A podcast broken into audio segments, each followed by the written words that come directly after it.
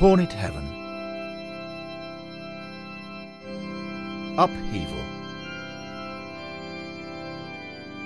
Written by Ollie Wicken, read by Colin Mace.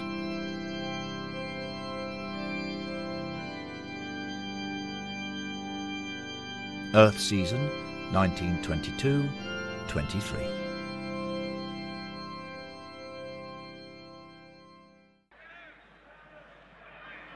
Something isn't right, but it's hard to work out what. I can't hear it anymore. Can you? No, I'm trying my best, old boy, but perhaps the sound of the crowd is drowning it out. George Badenoch and Albert Grover are at the West Herts Club and Ground on Cassio Road, the home of Watford Football Club in 1922. They're investigating a noise they've been hearing in other parts of their afterlife a creaking, cracking, and splintering sound. There, I just heard it. Watford are playing Gillingham in front of 5,000 spectators.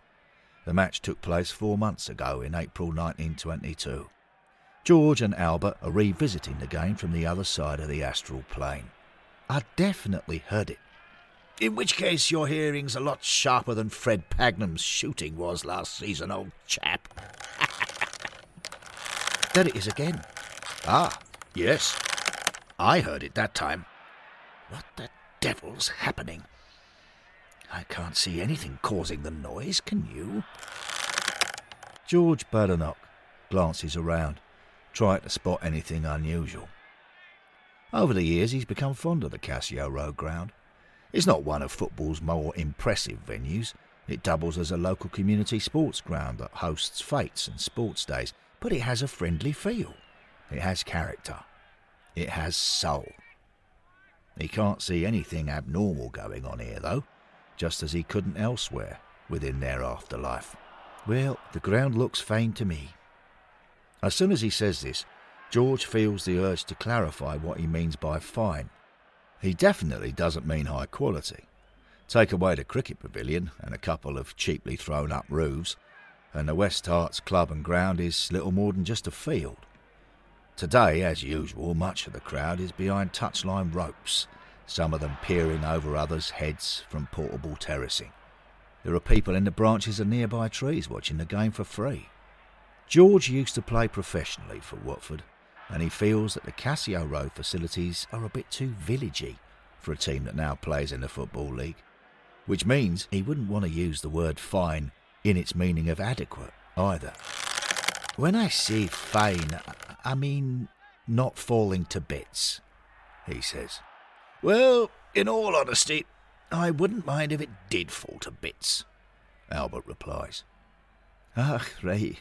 So you're like me. You'd like to see us playing our home games at a better class of venue, one that suits our status. Oh, no. No, no, no, no, no. No, George, you misunderstand me. Quite the opposite.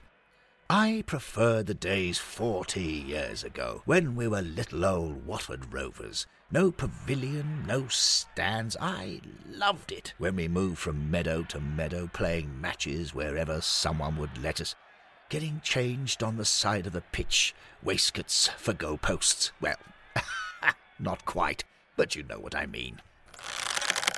Albert Grover is the grandfather of Henry Grover, the man who founded Watford Rovers with a kickabout in Cassiobury Park in 1881 and is still down on earth.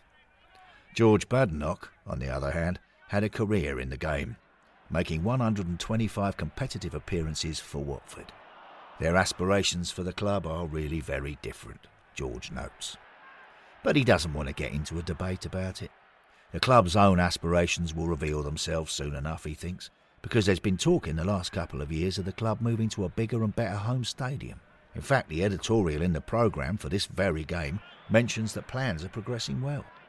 So he lets the subject drop and turns his attention back to the creaking sound. There, there's the noise again, I think it's getting worse. Are you sure it's not just our defence creaking? Or maybe it's Skilly Williams' back from picking balls out of the net. George lets Albert's jokes pass him by. He's getting more and more concerned about the cracking and splintering sounds he can hear. He's starting to think they may be a threat to the very existence of their afterlife.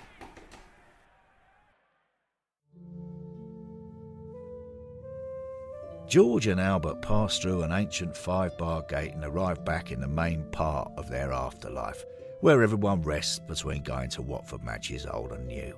The two men put their match programmes back on a desk that stands next to the gate in a shady patch of woodland. Now they can hear the creaking sound again, much more clearly. George still can't see anything that explains the sound. The trees aren't moving, the ground isn't shifting.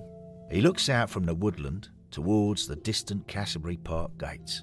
The rolling parkland appears as serene as you could possibly want in an afterlife paradise. Until. Great Scott, says Albert. What was that? Ah, I don't know. I.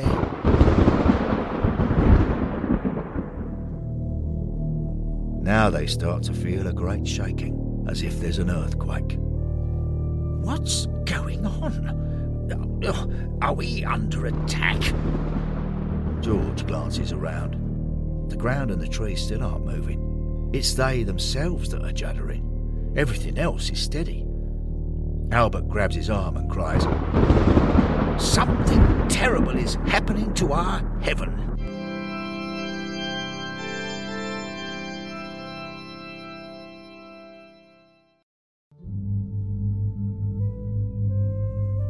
George Badenoch leads Albert Grover to the edge of the woodland.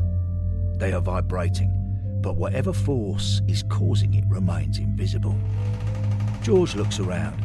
He sees other residents of the afterlife gathering on the parkland in trembling groups. George doesn't regard himself as a man to panic. He was a reliable member of Watford's famous Invincibles team in the 1903 04 season, missing only one game. And he fought in the trenches in the Great War, where he was killed by a shell at the age of 33. He has the courage to deal with this, or so he tells himself, but he can't work out what's happening. He sees other people rushing back through the five bar gate, returning from old Watford matches. They're clutching each other, scared. This is bad. Very, very bad, Albert says. What's causing this? George finds it hard to come up with an answer while he's shaking and juddering. It doesn't help that the laws of physics have always seemed to apply somewhat unpredictably in their heaven, so he tries to approach the problem from a different angle. What day is it t- today? Doomsday by the looks. I mean, the day and date. I don't know. We lost a QPR on Saturday. That was August the 26th, and today's Wednesday, I think. Right, August the 30th then. Hmm. Haven't we got our first home match of the new season today? Not if the world comes to a violent and catastrophic end first. We haven't. George thinks for a moment, but he can't see any significance to the date. Then suddenly, a few yards away from them, amongst the trees, he sees something astonishing.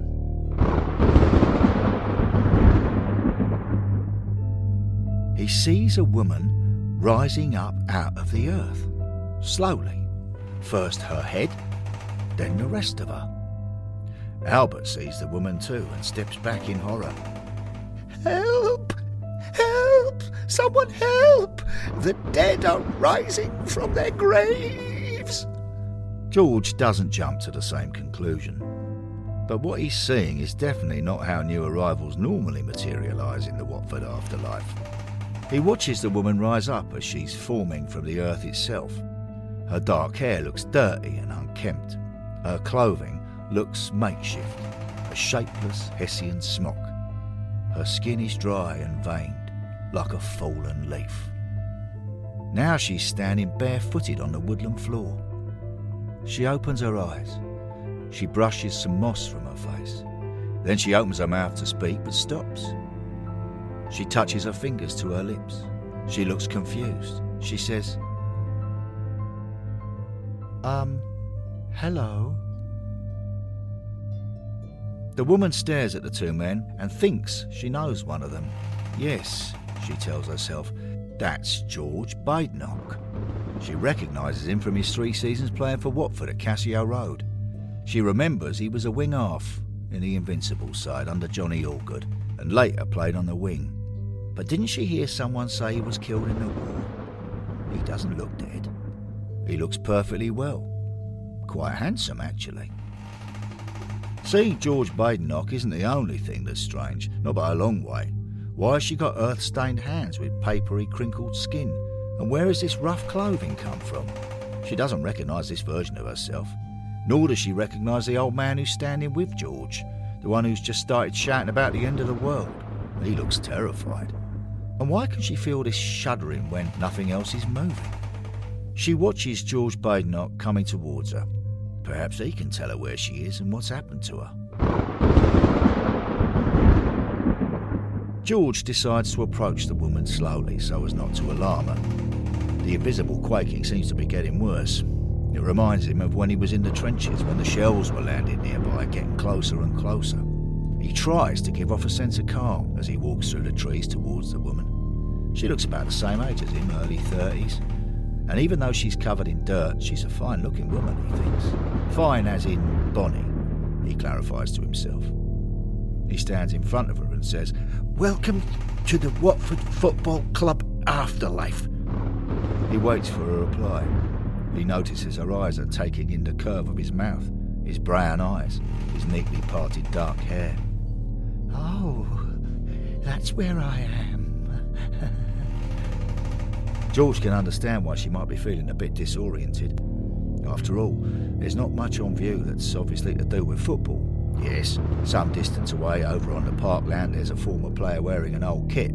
John Isles, a Watford Rovers forward from 1890, is sporting a yellow and red striped shirt. But George himself is in his woolen khaki uniform from the trenches, and Albert's wearing his Sunday best suit. The woman's clothes, meanwhile, George thinks to himself, are, well, you couldn't say they're impressive. Being positive, he'd say they're unpretentious. It's exactly the same as he'd been thinking about Cassio Road a few minutes earlier. We're in Cassiobury Park, just across the way from the West Herts Club and Ground, George explains, except that we're in a different dimension from the real world. Okay, I think I get that. Sort of. Well, the place looks nice, she says, looking across the parkland towards the gates. Though it might be nicer if I wasn't being shaken like a cocktail in the club bar. George smiles at this. He says, Well, we like it here, not least because we get to go and watch Watford games through that five bar gate over there. We go to new games as they happen and old games whenever we want. Right, she says. Count me in. She holds out her left hand as though she's a princess, wanting her prince to take her hand, despite her dishevelled appearance. George takes it and escorts her towards the parkland. She feels slightly strange to his touch, he notices.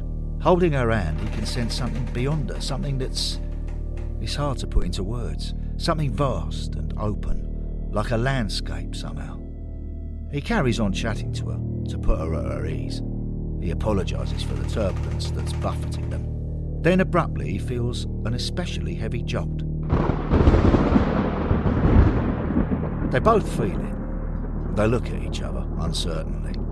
Then the two of them, still holding hands, start to rise, slowly, off the ground.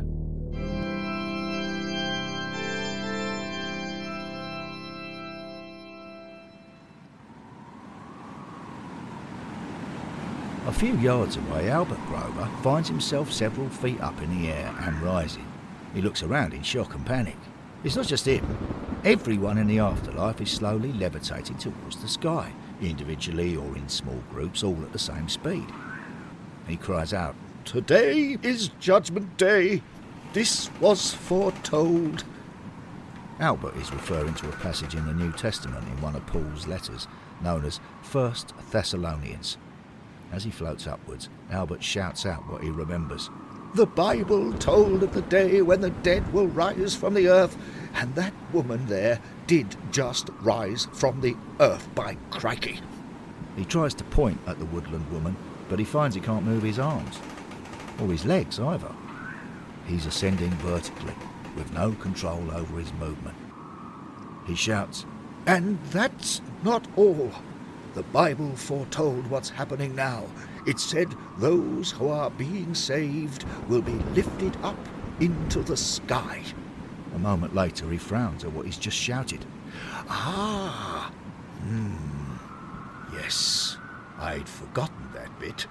Those who are being saved. Hmm, maybe this is going to be all right after all, by jingo. Albert stops shouting. He concedes to himself that he may have overreacted a little. On reflection, whatever's happening seems more likely to be salvation than eternal punishment and destruction. What's more, the force that's lifting him up has a tight enough grip of him that he doesn't feel he's about to go crashing back down to the ground.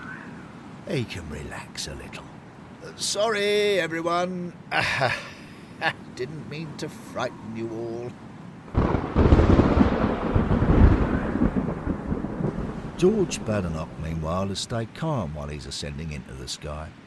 It helps a little, he thinks, that he's holding hands with someone. But he feels awkward that he hasn't introduced himself to the woman who rose up out of the earth. My name's George Badenoch, by the way, he says. Charmed to make your acquaintance, albeit in strange circumstances. Me too, she replies. But I know you from before. Really? Ah, oh, have we met?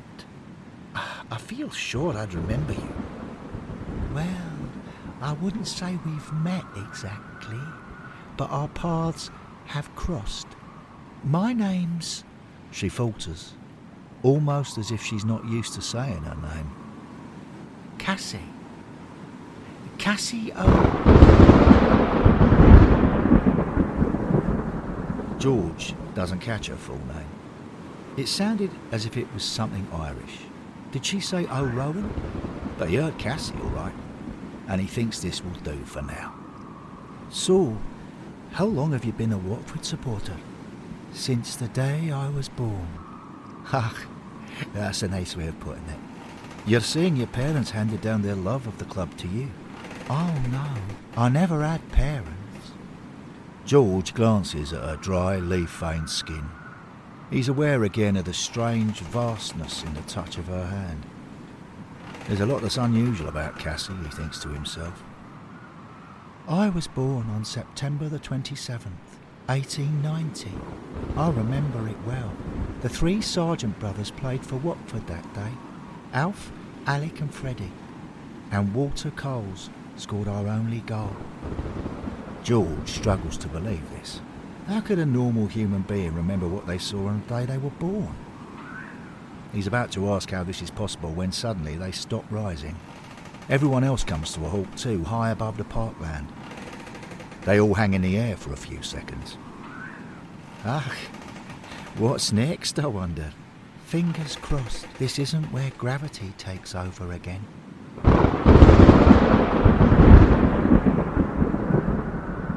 Now they all start moving, gently, at the same height, in a direction that seems to be southeast. George hears Albert shout, May the Lord preserve our souls! Where are we going now?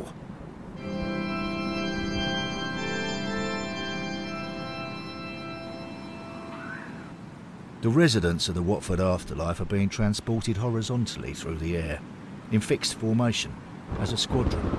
They're moving slowly and steadily, high above the landscape. Over to their left, they can see the town centre. No one has any idea where they're heading. Now they're passing above the West Herts Club and Ground.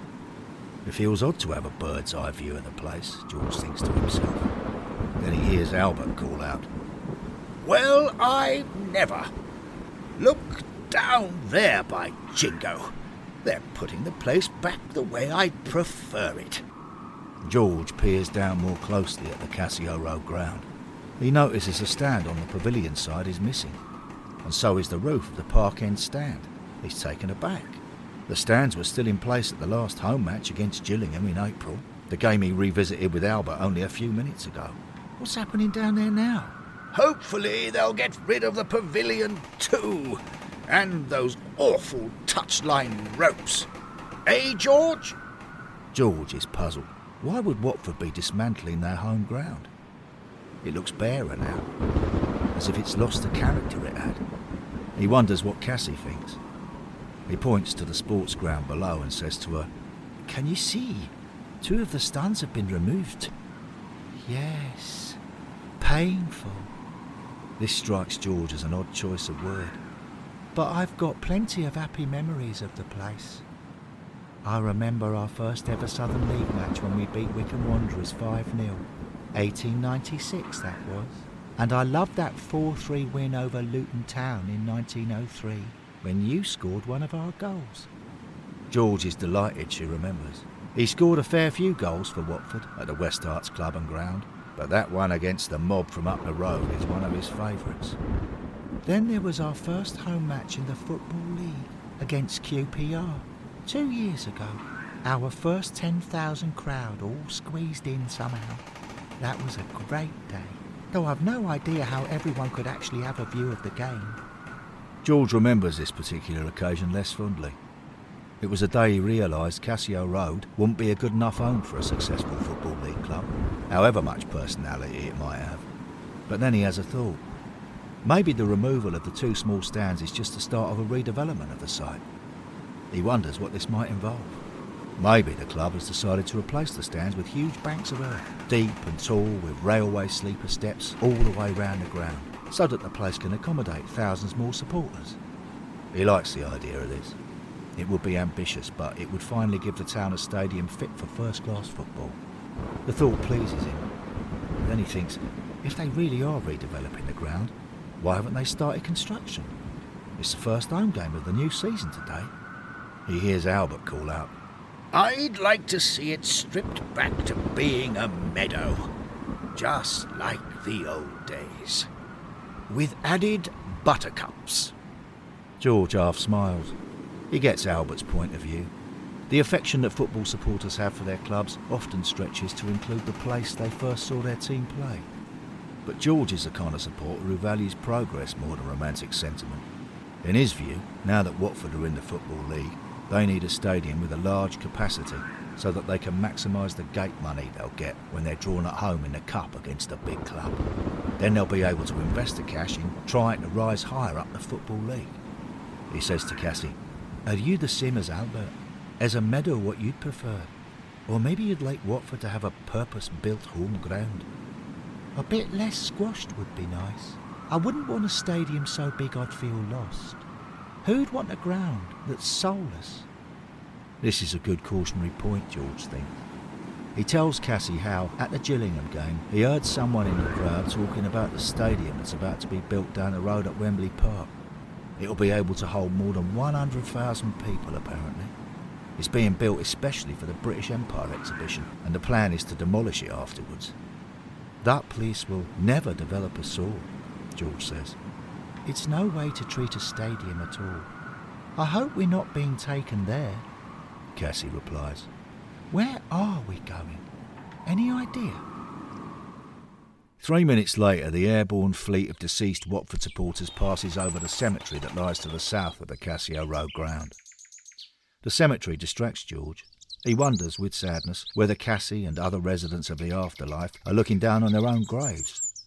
It wouldn't be an easy thing to cope with. He gazes down at the plots and headstones. He's fairly sure he wouldn't have been buried in Watford himself. More likely his body is in Canada, where his family were living when he died.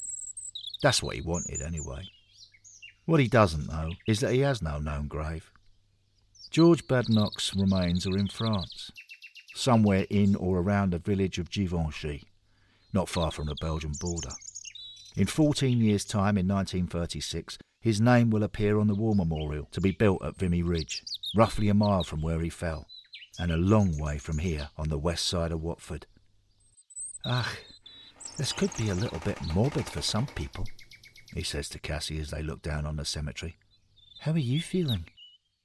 Um, I don't know. Overall, unusual if I'm honest, she replies. He isn't sure what she means. It's another slightly mysterious answer, but then, just beyond the cemetery, they stop moving. Everyone stops. For a few seconds, they're suspended in the air. What happens now? Ah, I don't know. Where are we? Well, if I remember rightly, this road is called Vicarage Road. There used to be a recreation ground somewhere along here, but I don't see it. Wait. Oh. Wonderful. What? That's fantastic. Look, down there. George points down to where the recreation ground used to be. In its place is a brand new football stadium.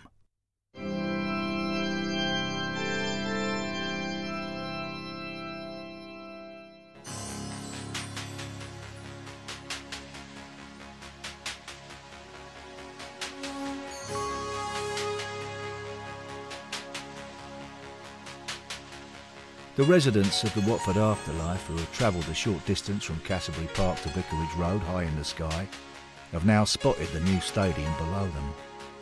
They're calling out to each other in excitement. Look at that! That looks brilliant! says Stanley Roberts, who joined the afterlife in 1901 after Watford survived their first ever relegation battle.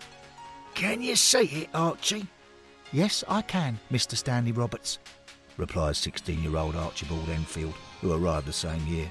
The rake of the banking at this stadium will give spectators a much better view than at Cassio Road. I would estimate the C value of the sight lines at close to four and three quarter inches, which is optimal. Down below, the green rectangle of the pitch shimmers in bright sunshine. Giancarlo Ferrante, the first man to arrive in the Watford afterlife, Il Primo, says to his wife, Is this for us, Johnny? A new home?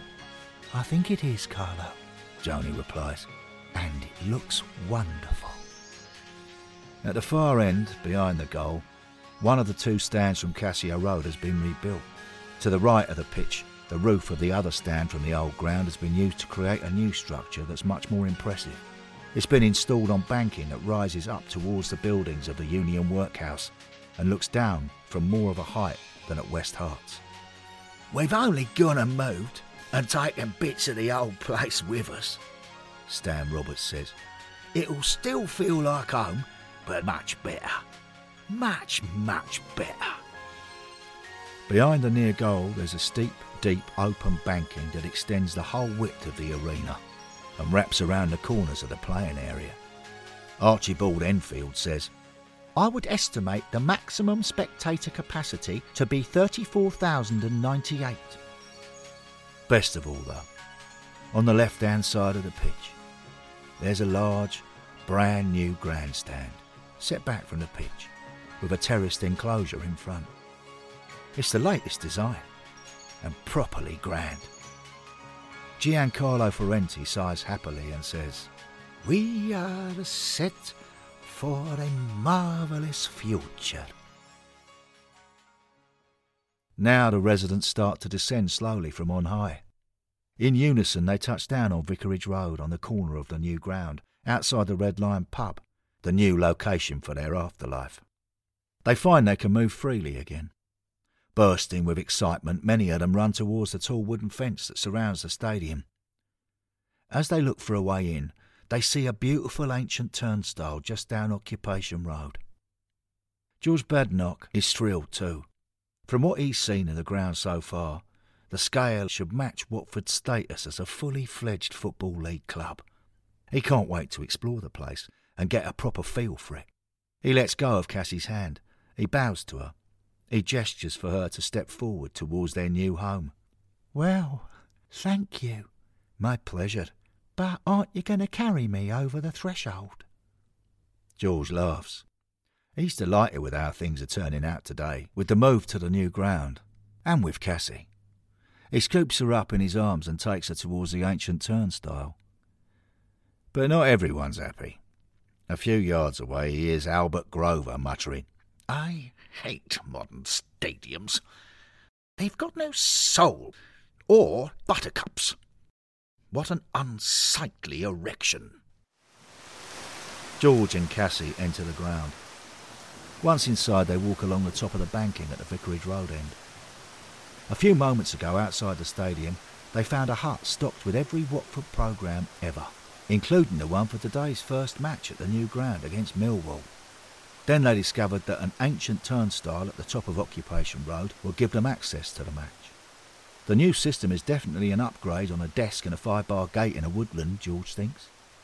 Now, sheltering from the rain at the game, they stand beneath one of the trees that line the back fence above the Vicarage Road end goal. Together, they contemplate the vista in front of them. Look, down at the far end near the corner flag, where the banking isn't so steep, says Cassie. They've brought across the portable wooden terracing we had at the old ground. I like that. Aye, it's quaint, says George, but I'd expect something more substantial in due course. Ah, imagine if they turn this whole end into concrete terracing. It'll be amazing. And look at the grandstand, says Cassie, pointing. They've painted black and white stripes on the front wall to match the team's shirts. That's a lovely touch. Aye, and look how there are good solid railings all the way round the playing area, not just ropes. We must be settling here for the long term. That's a relief. Moving home has been quite an upheaval today. We can be here for years, Cassie. This place can take the club to the next level. I can envisage Division 2 football here. Division 1 even. Imagine. Watford Football Club in the top division, playing the best teams in England, right here, in our beautiful new home, says Cassie, wiping away a tear. I'm going to love it here, she says. Me too. George feels moved to take Cassie's hand again. They stand together in contented silence for a while, and George reflects on what Cassie has just said she likes about the place. He starts to warm to her way of seeing the ground. The four sides are all different, which you could see as a bit hodgepodge, but it feels right for Watford. The stadium suits a town club rather than a big city club. It's definitely a step up from West Herts, and he's glad it doesn't reflect any over ambition. He certainly wouldn't have wanted the club to gamble its future on a much more expensive construction. But, at the same time, he's also excited by the new arena's potential. He guesses there are about 8,000 people in the ground at this midweek fixture on a rainy evening, and there's room for plenty more when there are bigger games in better weather. There's also room to build more stands. Bigger stands. Vicarage Road could grow. It could be Watford's home for a hundred years or more, he thinks. For a moment or two, he ponders the idea of Watford supporters coming to Vicarage Road in 2022. The stadium will have given them any number of thrilling matches and glorious victories by then. They'll have memories they treasure, individually and as a community. Vicarage Road will be a place where everyone feels they belong, a place they love. But right now, in 1922, all that is yet to be created. It's all just starting. It's starting, Cassie says, seeming to echo George's thoughts. She's pointing to the enclosure in front of the grandstand. George sees a gate in the railing being held open. A dignitary in a suit and a hat boots a football onto the pitch. The crowd cheers and Watford's players run out for a league game at Vicarage Road for the very first time. George looks at Cassie and gently squeezes her hand. This is the start of something amazing. I'm sure of it, he says. Me too, Cassie says. Goodbye, George. It takes George a moment to process this. Goodbye, but thank you and farewell.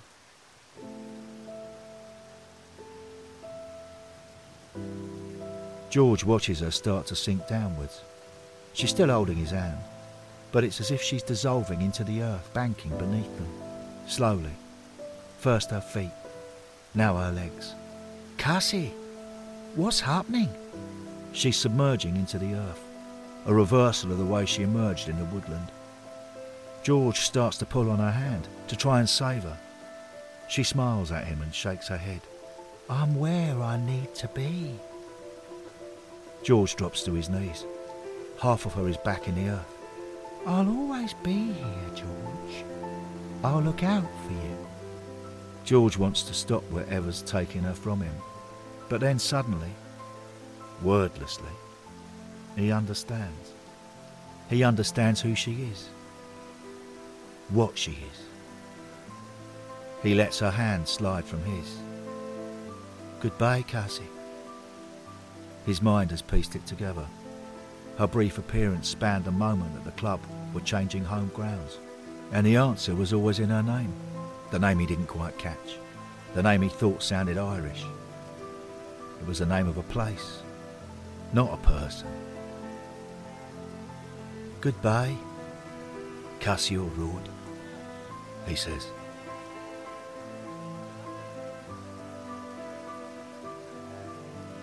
He watches her disappear from view into the earth. She is a spirit. She is the soul of Watford's home grounds. And she is transferred to her new home.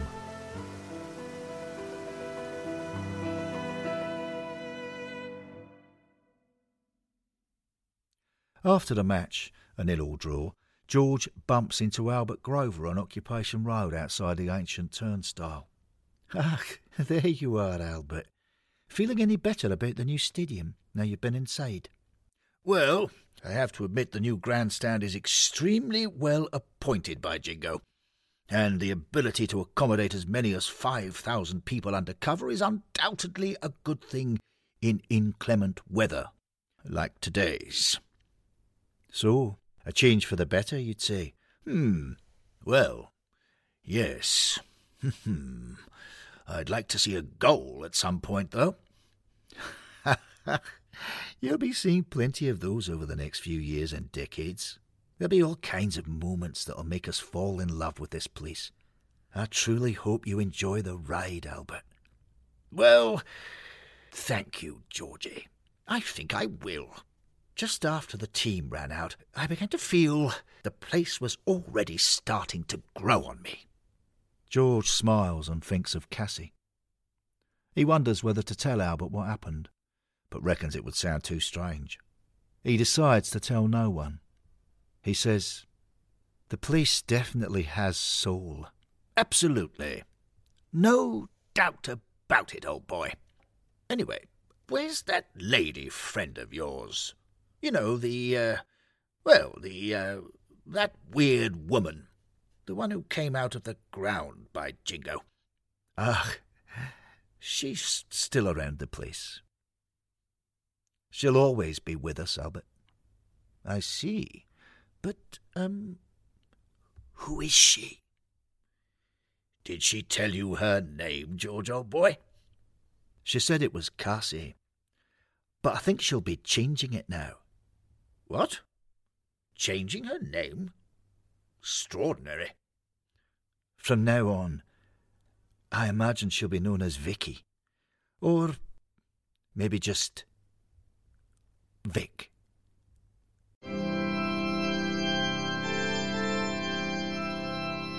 The End.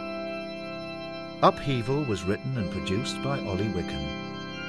It was read by Colin Mace. For more information on the Hornet Heaven stories, please visit hornetheaven.com. For more information on the centenary of Vicarage Road in August 2022, please visit watfordfc.com. Thank you for listening.